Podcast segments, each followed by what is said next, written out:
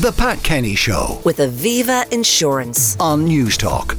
A punitive road pricing scheme aimed at forcing people out of their cars could see commuters paying as much as 38 euro to drive from Maynooth to Dublin city centre. Now, as much as, probably not going to be that high, but it would might be significant anyway. Uh, the idea is being considered by the state's transport infrastructure body. Now, I'm joined by transport consultant Conor Faughnan, uh, coordinator of the Stop Climate Chaos Coalition, Sadhbh O'Neill, and by political correspondent with the Irish Daily Mail, Brian Mahon, who has written this and has put it right across the front of the Irish Daily Mail. Good morning, Brian. Morning, Pat. How you doing? I, I'm grand. I, I, just got a shock when I saw your headline this morning. Uh, a small fortune to get a by car from uh, Maynooth to Dublin city centre, and imagine driving, say, Dublin to Cork. What might that co- cost me? So, where does this come from? Yeah, well, uh, I think the principle of the point is, is twofold. One is the government is set to lose, I think, 1.5 to 2 billion euro per year, um, kind of over the next 10 years every year, um, because more and more cars will go electric, and therefore the state won't be getting the, the tax on the petrol and diesel. So it needs to find a way to get that money back, number one. But number two, it wants to get more and more people off of the road, driving on the road, and want to get more people into public transport. So I think this road user charge, which is effectively a charge per kilometre, would try and kind of kill two birds with one stone, as it were. Now, uh, the the figure of uh, 38 euro, where does that come from? So the what the TII did is they looked at a number of kind of, I guess, kind of average journeys. So Dublin to Maynooth, Dublin to Cork, Galway to Limerick, and then they kind of they put four or five different kind of models on top of it. So that they kind of put a minimum price on, which I think put it at seventy cent for between kind of Dublin and Maynooth. They put a maximum price on so that to really dis, discourage people from, from driving a, a car at all. And then they had three or four other options in between, depending on whether they'd charge someone if they had an electric vehicle or if they wanted to just simply recoup the amount of money that the state was already losing. So the 163 from Dublin to Cork, for example, is if the state wanted to be incredibly prohibitive and wanted to discourage somebody from uh, dr- uh, driving a car. Now, uh, you are, of course, the political correspondent, not the traffic correspondent. So, therefore, you look at the political possibilities for introducing anything like this. What say you? Yes. Uh, I think that any government uh, of any hue uh, would have a significant challenge uh, introducing this. I think uh, this would be introduced. Uh, and I think it's a matter of when it's introduced in the next 10 to 5, 10, 12 years. This is something that is going to happen, but it is going to be introduced slowly, incrementally over time. And I think uh, I was speaking to sources about this story. They indicated to me that people in rural Ireland would be charged less per kilometre uh, because that's that's about fairness and equity. It's also about the political reality that rural Ireland would go absolutely bananas if they were told they were being charged uh, this as well. And also, they just simply don't have access to public transport in the way people in in Dublin City or Galway or Cork do. Now, uh, all they have to do is look across the water uh, to Boris Johnson's old constituency, where there was a by election last week, to learn the lessons of being punitive about charging people for access to the capital city. Uh, Labour did reduce Boris Johnson's old majority to a few hundred votes.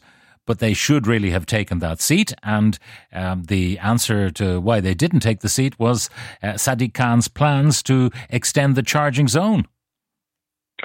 Yeah, absolutely. And um, you know, but the, the reality is, is every gov- the Irish government has signed up has signed itself up to being net new, uh, carbon neutral by 2050 by reducing its emissions uh, by 50% by 2030. So these are but these are the really big fundamental decisions that any government, whether it's Sinn Féin government, the Greens government, Fianna Fáil or Fine Gael government, will simply have to take over the next 10 years. And it doesn't matter who's in government; these are the things that that are going to face any government uh, over the next decade. Um, I just uh, I can't see the political path through this particular uh, uh, conundrum. All right, Brian. Look, thank you very much for bringing us uh, that story. Um, Conor Faughnan, you Hi. are uh, famously against tolls. You think they uh, don't do the job that they say they were intended to do when they were uh, initially implemented. What do you say about road pricing? Yeah, well, t- I mean, tolls are very, very frustrating because the amount of collateral consequences that they have. If you toll one particular point, you cause diversion, and that causes all sorts of disruption that you don't want.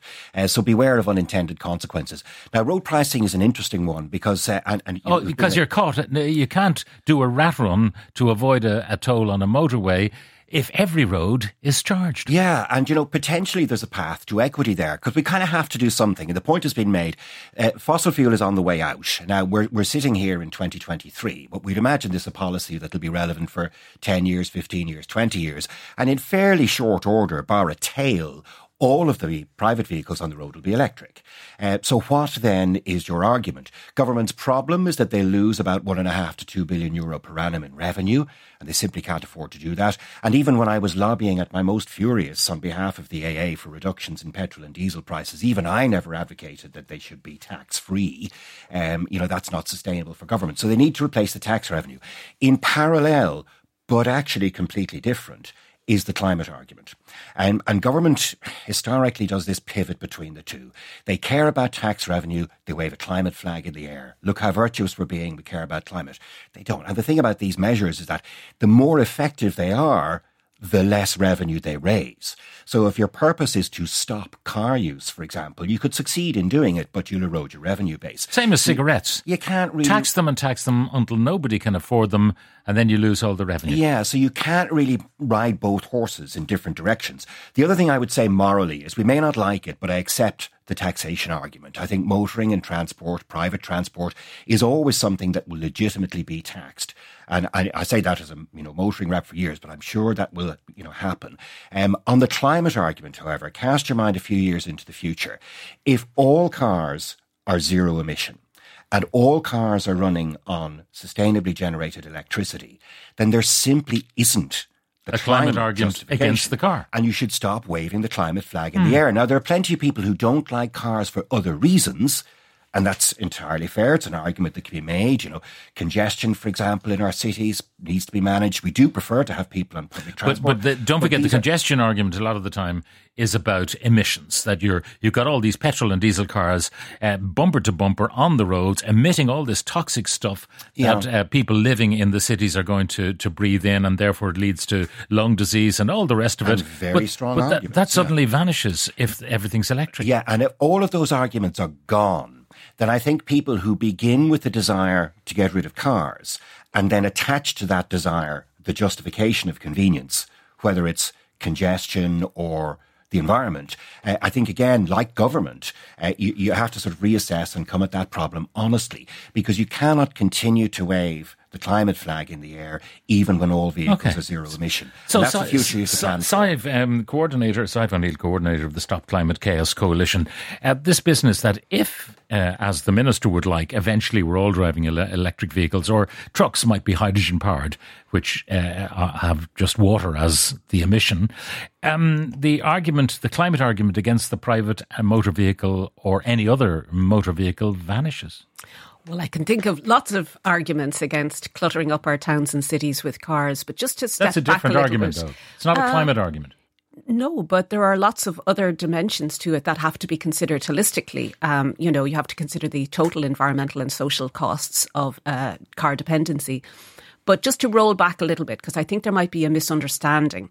Unless, I, unless there's something I haven't picked up correctly in the last day over government policy, there is no political proposal to introduce congestion charges. This is a study that was conducted by TII as part of a series of um, activities that they would normally undertake. And it's a kind of an economic model of like what level of charge would you have to introduce in order to generate that level of demand reduction? So that's the yeah. way modelling works. And it's not a political proposal. So when I was looking at congestion charges and how they were introduced in cities around Europe, and there's many examples now of them being introduced very successfully with popular support in referenda, it all p- forms part of a bigger discussion about the role of cars in cities. And it usually began with a kind of transition plan, you know, a transition management where you'd get all the stakeholders together, you'd look at all the options and you'd introduce a range of measures. Some of them would be kind of experimental, like what do we do about parking charges? What do we do about sure. time of use? So you need to be innovative. And the way this is being introduced, I think will only only get people's backs up if we discuss it in terms of the minister is going to charge you 38 euro to come from Maynooth into Dublin City. That's not being proposed. Nobody is going to get behind that. And I know for a fact that politicians are extremely nervous about this particular conversation. It's not bedded down in any concrete way in the programme for government. So it's not going to happen anytime soon. But given, but we given do need to talk title, about it. uh, We need to be talking Climate about it. Chaos Yes, Coalition. I want now, to stop climate chaos. Yeah. Yes. So if everyone's driving electric, what is Yes. the climate argument against the electric car? Well, the climate is not just about the emissions that go to the atmosphere. I mean, our, we're in a biodiversity crisis. We're in an environmental crisis that is more than just the emissions that are being, you know, trapped in the atmosphere. So the climate argument is absolutely no, but urgent. let's stick to the car. Okay, if you're talking about climate specifically, then you're talking about tailpipe emissions.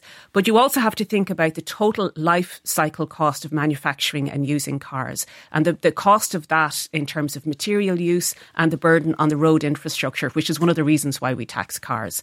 And that is true of electric vehicles even more than ordinary vehicles because they tend to be heavier because of the batteries. We also have an issue with freight, which we rarely discuss in the public media. Um, freight uh, is predominantly uh, diesel and very heavy, does a lot of damage to the road network. And this sector also has to be decarbonised. It's much more Yeah. difficult to get trucks into uh, batteries. but the and hydrogen trucks. is coming for trucks. It's already there for, for trucks hydrogen and, experimentally. and and and batteries and electric uh, trucks, uh, and, and that's going to require infrastructure charging. It's a whole transition that needs to happen on the freight side as well. So the climate argument is about emissions, but we have to be holistic about it and think about the total environmental costs. And every measure we do, it has to be fair. And we know already that car dependency and policies that facilitate uh, the private vehicle generate and drive inequalities Can between can I rich just and poor say, people. um, Most Sadhbh- in inner city communities, Sadhbh, people don't if- own cars, but they if are the ones with the burden of pollution. If I was in London, I wouldn't have a car. If I was in Yeah. Paris, I wouldn't have a car. These are cities I'm quite familiar with because the metro system is very effective. So I might have to walk, you know, maybe half a kilometre to Yeah. get to a station, a metro station or a subway station, whatever. Uh, in New York, I would never have a car, you know, because the, the public transport options are really, really good. Yeah. Our problem here is that we're depending on uh, buses and bus connects in a city that is not really well designed for those kind of things, narrow roads, uh, and, and so on and so forth. I, I hear you. But in cities where they've introduced congestion charges, like London or whatever, one of the interesting features about those policy proposals and initiatives is that they use the revenues to support public transport and active travel. At the moment, we don't have a revenue raising mechanism for cities to manage traffic and to divert cars and to divert traffic. They don't have the power, they don't have the resources to do that. So that's another argument in favour of congestion charges is that instead of giving the money to the toll booth, we're giving it to the local authorities if it's designed well. Mm, yeah, well, you could, you could hear the sound of the goalposts being moved. And as I say, uh, there's over 2 million car users in Ireland, and they will listen to this and say, oh, for heaven's sake. We were talking about tailpipe right up until the moment when tailpipe ceased to be relevant, and then barely pausing for breath. We've pulled another justification out of the air to continue hammering car use. You've got to be honest about that. If your default position is you want to stop car use and it's nothing to do with climate, say so. At least Yeah, we're being well- honest, rather than pulling justifications out of the air. Now, I would fair- invite Conor to read our submission under the Climate Action Plan because we, we have raised a lot of concerns about the reliance on EVs to achieve uh, Okay. targets. So, you know, we are, we are quite consistent. About Okay, this. so you certainly are consistent uh, because, irrespective of circumstances or facts or anything that changes, the default position will be anti car. And I'll certainly concede that you've been consistent on that. However, back in the city, if you look at Dublin, for example, and there was stories about this, uh, I think on Newstalk today, Dublin city centre is in danger of being hollowed out. The office population is diminishing. The retailers are struggling mightily. You'll see vacant stalls on Grafton Street and the Stephen's Green Centre. It's alarming. Those city centre traders need the city to be vibrant to have an economy. And if your if your anti-car position effectively becomes a deadweight tax on movement that is hostile to cities, you know, you might have a lovely picnic area in the centre of Dublin, but you won't have an economy. And that is something that, as I say, if that's your vision, be honest about it. But you're not being honest when you continually say climate to justify a whole host of things that have actually got nothing to do with climate. Well, I, I, would dispute that because, in fact, there's been uh, very interesting studies showing the economic cost of car dependency and the economic benefits to switching to active travel. So, some of the studies that I was referring to there about congestion charges. In, I think in Denmark, particularly, they analysed the economic benefit of when there's a modal switch to cycling. They had a very low level of cycling back in the 1970s in Copenhagen. I think it was about 10%. And with various initiatives over the years, they've increased that to 35%. But it's actually added to the economic activity somebody else referred to me recently a study which showed that the there is more economic value to adding bicycle parking outside of um, a shop, an, a standard retail shop, than even outdoor dining, and it, there's more economic value, which you know again yeah. over if, a car parking if space. your bike is safe. No, There's no, no. a but, huge but that, industry that, that, of bicycle theft of in Dublin City, as you know. There, there is, and that's just got to be dealt with. But the, the point I'm making is that people say that this is going to damage the economy, and it's not true. It, the economic cost is borne by us in terms of our health when we have to deal with emissions, the stress of noise, uh, you know, severance, and car dependency makes public transport a lot less efficient and it makes our journeys longer. So everything we do to support public transport and active travel is more equitable, it's greener, Conor? it's cleaner, and yes, it's good for the climate. Uh, Copenhagen has done a great job on cycling without road pricing, by the way, but it's a good exemplar. They've done a lot of things that Dublin could have done and hasn't done as well. Um, nevertheless, again, you know, if, if you picture traders and investors in Dublin city centre uh, now now being preached at as to what's best for their business. You, you, you know what's good. We know what's good for you. And I don't think it stacks up from a climate perspective. And as I say, if the tailpipe emissions are gone, then your comments about noise quality and about emissions and stuff, they're, they're gone too. Yeah, um, but, but the reality is they're not gone. I mean, we have an increase in travel demand. We have more and more SUVs than ever, and we don't have high enough rates of, of EVs to achieve our targets. So tailpipe emissions haven't gone away, you know. We're talking, Sadhbh, about a putative future tax system when tailpipe emissions are gone. That's today's Daily Mail article. You're right, by the way, in saying they've been a little bit alarmist. Nobody's going to charge 38 quid to come from a Maynooth. It feels like a lot of this sort of uh, brainstorm early ideas from the flip chart have appeared in the Daily Mail as if they were real. And I think that degree of alarmism probably does nobody any good in the debate. But in the long term, we have to replace fossil fuel emissions because we're going to stop using fossil fuels. And that's a wonderful and a great thing. When that happens, as that happens, if you want to stay honest in the conversation, you have to honestly say that you don't like cars in your cities. And the other thing is that you can't just repeat as a mantra that there's a downside to cars without ever counting an upside. Uh, I mean, people listening to us now might, you know, you've got elderly relatives living down the west of Ireland who you can visit at the weekend because of the miracle of car use. So we shouldn't pretend that everything about this is just, uh, you know, a monstrous hangover from the 20th century that's doing us enormous societal okay. harm. That's just a cartoon stereotype. Sorry, that isn't last well, words. I, I, I think you're trying to say that I'm anti-car, and I maybe I am, but I own one, mm. and I drive it occasionally, and I'm very happy to have it. And nobody is talking about eliminating cars. Um, nobody is that idealistic, unfortunately. It's just not going to happen. But we have such a long way to go to increase our standard of public transport access and availability and make our cities less hostile to cyclists and pedestrians. And I, I, I think that's going to require some tough decisions, and uh, we need to sit down and talk and about them. no government will be capable of making them. It, it, sorry, I just say it is fundamentally wrong to think that you must frustrate car use in order to improve public transport. Simply mm. not true. Wherever public transport's good, it's full.